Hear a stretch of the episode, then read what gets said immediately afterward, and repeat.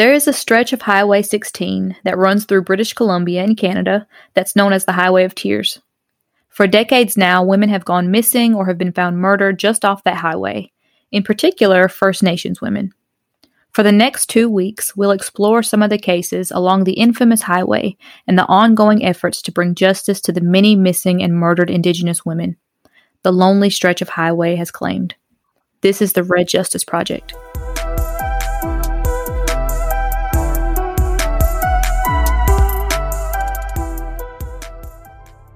Okay, so as Brittany mentioned, today we are going to be talking about an unsettling amount of Indigenous women who have gone missing or who have been murdered when their last known sighting was along Highway 16.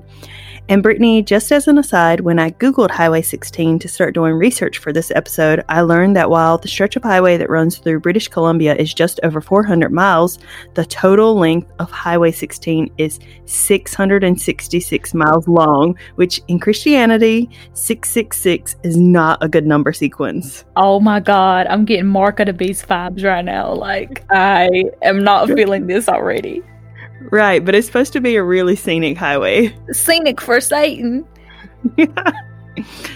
But, anyways, y'all can keep that scenery, and I'll just be down here in North Carolina, staying far, far away from that highway. Uh, but as we mentioned, there are a number of women who have gone missing or who have been murdered along the Highway of Tears over the last 40 years, most of them indigenous. When we were researching, I couldn't figure out whose story we should focus on because there are just really so many. But I do want to start with the story of Delphine Nikal. So, Delphine was born in 1974 and was a member of the Wet'suwet'en tribe in British Columbia. She was born in Smithers, British Columbia, but moved to the neighboring village of Telkwa when she was 11 years old, and her family described her as being an adventurous child who loved animals. And Brittany, going back to the different villages, I think it's important to remember that these towns are pretty small and very remote. And up until the 1990s, it was actually quite common to hitchhike along Highway 16 if you didn't have transportation to get from one town to the next. Like, even teenagers did it, and they still do today, from what I understand, with little to no regard about the dangers that may occur. Yeah, definitely. And I mean, it was kind of common all over the place, which is also crazy to me, I guess, as a person who's really interested in true crime, like thinking about getting into a stranger's vehicle because I personally would never do that. I guess except for if I was Ubering or lifting or something like that. But my mama would totally kill me if I got into the car with a stranger if I was hitchhiking. So, yeah. Same which is funny to think about how we do get into strangers' cars all the time now. Yes. Um, so back to Delphine. So the year was 1990, and Delphine by this time was a 16 year old girl. She was living with her uncle because her mom actually was in a four month coma at a hospital over four hours away after a surgery that had gone terribly wrong. Now, her uncle, Frank Tompkins, he actually lived just across the street from Delphine and her mother, Judy, so it wasn't like a big move or anything for Delphine.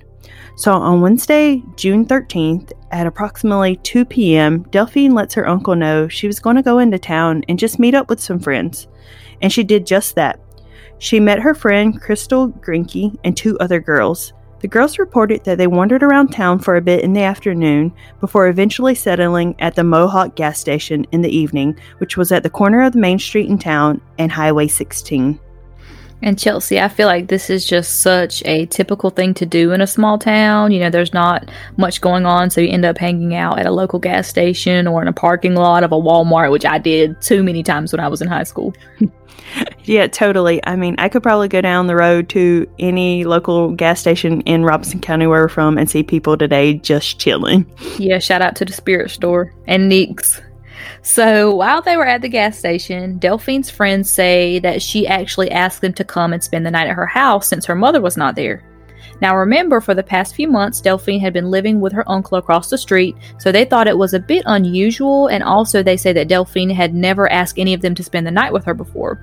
But either way, the girls said no because of school and work the next day, so they report that they parted ways eventually from the gas station out on Highway 16 and Main Street. Before she left the area, Delphine called to tell her uncle that she was heading home. But, as these stories unfortunately go, she never made it back home to her uncle's house. So, Delphine was last seen hitchhiking in the eastbound lane of Highway 16.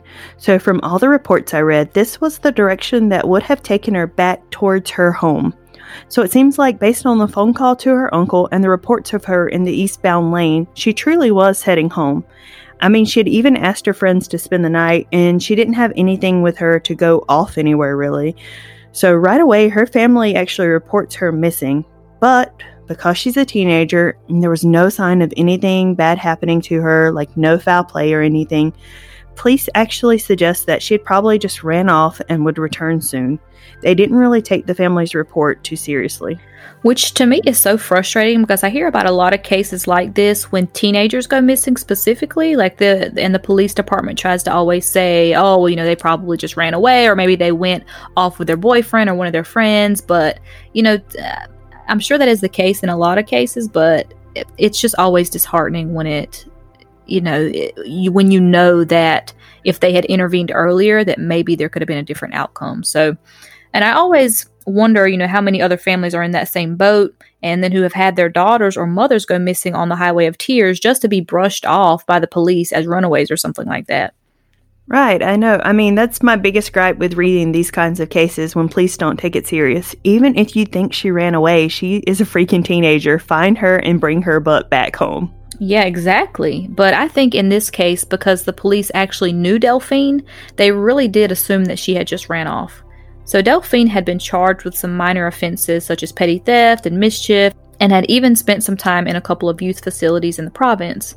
So to them, it was just Delphine going off and doing her own thing, but her family knew that that was not the case.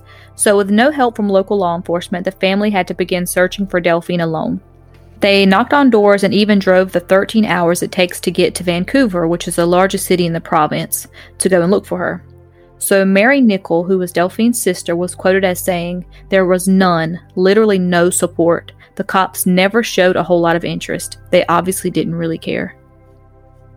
And this, once again, just blows my mind how they couldn't just do their job. At this point, it's the 1990s, and they know by now that there are tons of reports of people going missing quite often on Highway 16. You'd think they would take the family a bit more seriously. And you mentioned the family had gone to Vancouver, Brittany, and I read that the police, when they finally started paying attention to the case, decided to immediately rule out foul play because so many of the missing young people from that area usually turned up in Vancouver. Which the family, when they went to Vancouver, knew it probably wouldn't pan out. They knew and tried their best to convince the police that Delphine wouldn't just run away. Remember, her mother was very sick in the hospital, and the two of them were very close. Her family knew she wouldn't leave her mother when she was in that kind of condition, and Delphine's friends, so those three girls that we told y'all she was hanging out with, they told the police that she would have told them if she was running away, and that although she typically didn't ask them to spend the night, she had just asked them that day to spend the night. All of her belongings were still at home, too. Not a single thing was missing from her room. So if she had ran away, she would have left with just the clothes on her back. And I mean, come on. What teenager with no money and no car would be like, just let me run away with what I have on? I won't worry about clothes or anything.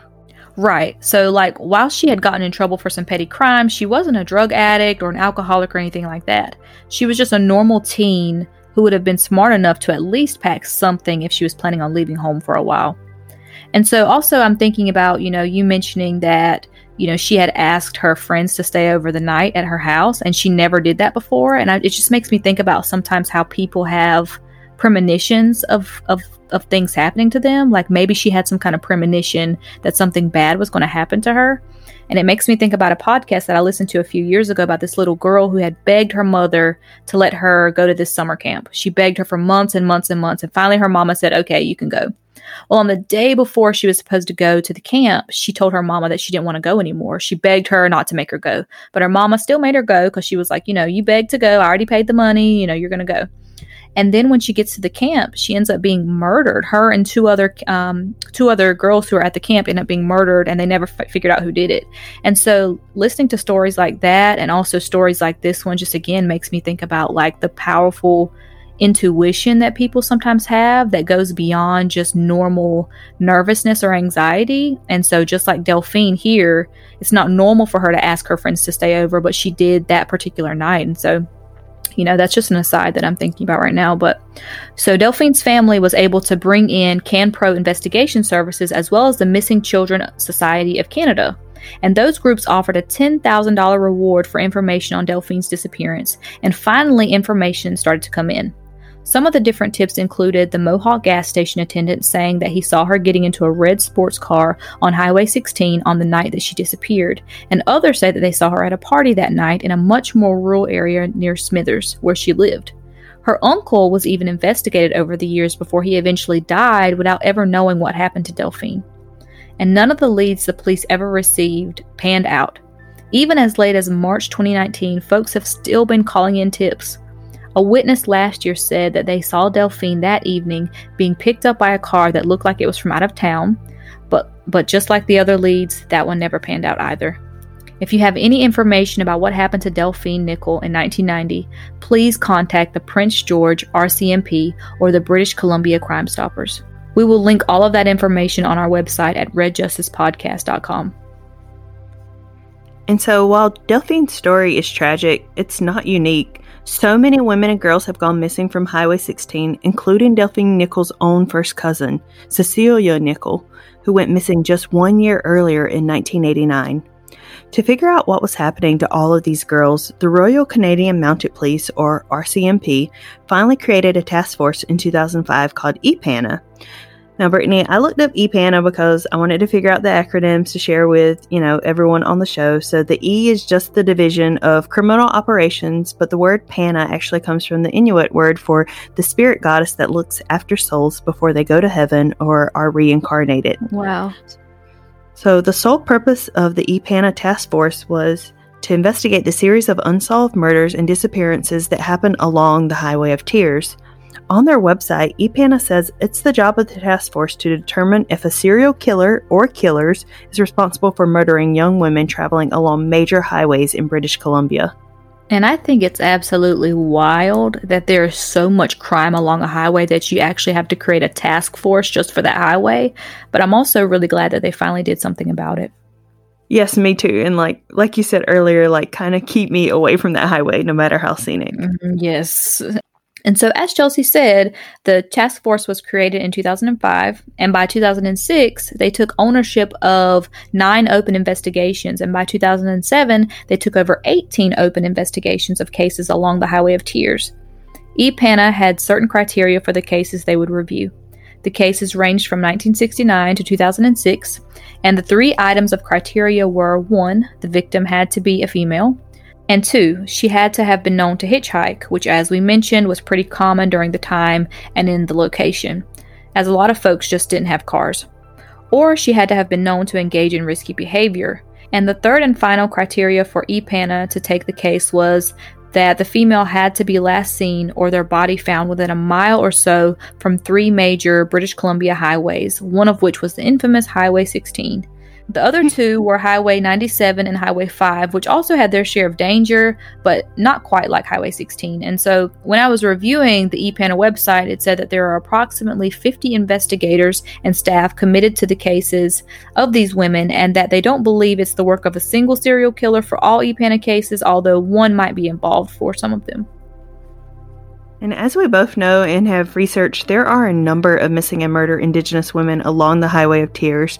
There are so many proposed explanations for this, and I think it's kind of important to explore them and understand what they mean for the Indigenous communities there. When you think about the systemic poverty inflicted on Indigenous people from resource and land theft, looking at you, Canada and the United States, it's so easy to see how these groups of women can become victims to a lonely stretch of highway.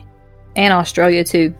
And you have this stretch of highway that snakes through huge evergreen forest, tiny logging towns, and First Nations reserve, with really on- the only occasional logging road to turn off. And so in December 2016, Justin Trudeau, who is the Prime Minister of Canada, announced an inquiry into the disappearances and many murders of Indigenous women in Canada after years of mounting pressure for the government to look into it. And the inquiry is a nationwide effort to look at cases although, as we have discussed, many of the cases did p- take place along the Highway of Tears. Trudeau said it was, and I quote, a total renewal of Canada's relationship with its Indigenous citizens.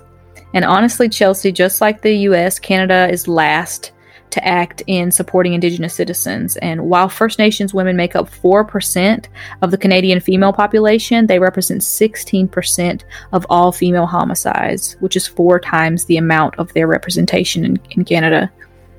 Ugh, the more we do these episodes, the more clear it is how many of our tribal communities have so many of our women and girls taken away from them prematurely from murder. It's creating such a cycle of family brokenness, and I think folks are finally starting to see that.